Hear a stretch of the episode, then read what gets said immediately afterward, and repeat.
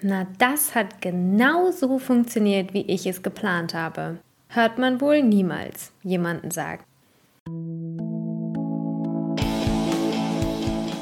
Ich fühle mich furchtbar. Leadership Chroniken. Ein Mikropodcast von dem Leadership Coach Katharina Schneegers. Chronik 74. Führen in polarisierenden Zeiten.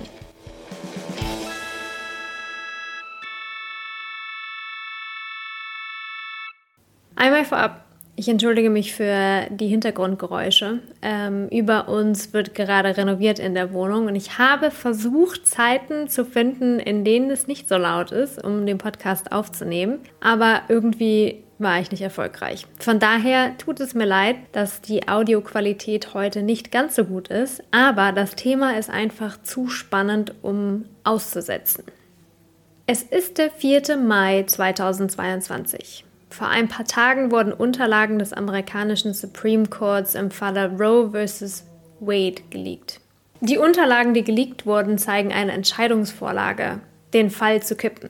Für alle, die keinen Hintergrund zu dem Fall und dem amerikanischen Rechtssystem haben, im Fall Roe vs. Wade wurde 1973 eine richterliche Entscheidung der höchsten richterlichen Instanz getroffen, dass Frauen selbst entscheiden dürfen, ob sie abtreiben wollen.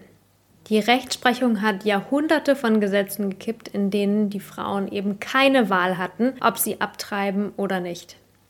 Dieses Thema ist hoch polarisierend. Jeder hat eine Meinung dazu. In diesem Kontext wurde Christine Sachs eingeladen, in einem Netzwerk von Frauen in Führung genau dazu zu sprechen. Aufgrund von ihren eigenen politischen Ansichten und ihrem Hintergrund ging sie in den Termin mit ihrer Meinung zu dem Thema. Wenig später hatte sie dann die Erkenntnis, dass wahrscheinlich nicht alle ihrer Meinung sein werden. Wie kann man zu einem so polarisierenden Thema eine Diskussion leiten, die hilfreich ist und die Unterhaltung voranbringt? Auf Basis dieser Frage ist in unserem Team die Chronik entstanden. Wie führe ich in Momenten wie diesen?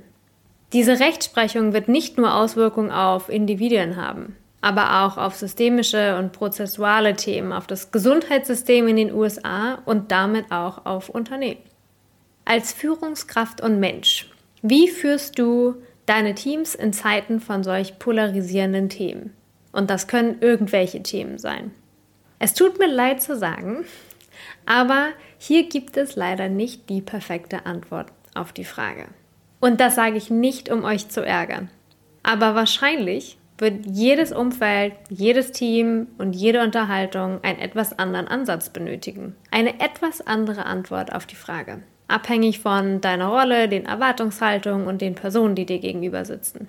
Was ich dir in diesem Mikropodcast mitgeben kann, sind ein paar Leitplanken, um solche Diskussionen erfolgreich zu leiten. Erstens. Kümmere dich um dich selbst. Frag dich, was du brauchst, um solche Gespräche zu führen. Menschen werden auf das, was du sagst, reagieren. Positiv und negativ. Kennst du dich selbst gut genug, um zu wissen, ob du damit umgehen kannst? Und wenn nicht, was kannst du tun oder aufhören zu tun, um den Raum dafür zu schaffen? Zweitens, es ist keine Überraschungsparty. Je weniger Erwartungen du zu dem Termin mitnimmst, wie wer wohl reagiert und je mehr du dich auf alle möglichen Reaktionen vorbereitest, umso flexibler wirst du in dem Moment sein. Drittens, sei eine Konstante.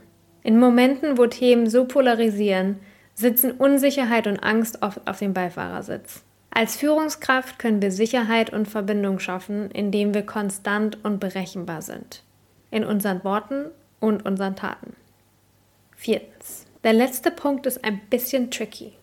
Verletzlichkeit mit Ecken und Kanten.